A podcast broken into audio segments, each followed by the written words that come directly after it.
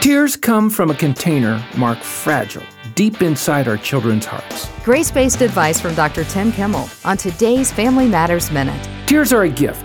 Those wet, thick, salty drops of emotion that slip from our children's eyes and slide down the front of their faces offer parents an unusual opportunity to build a solid love into the deeper crevices of their hearts.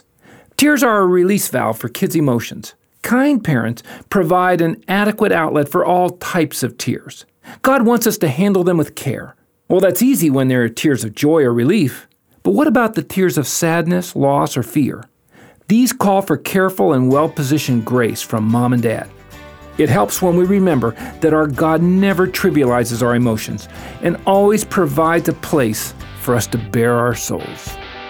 Helpful resources for your family, including information about Tim's new book, Grace-Filled Marriage, are available at FamilyMatters.net.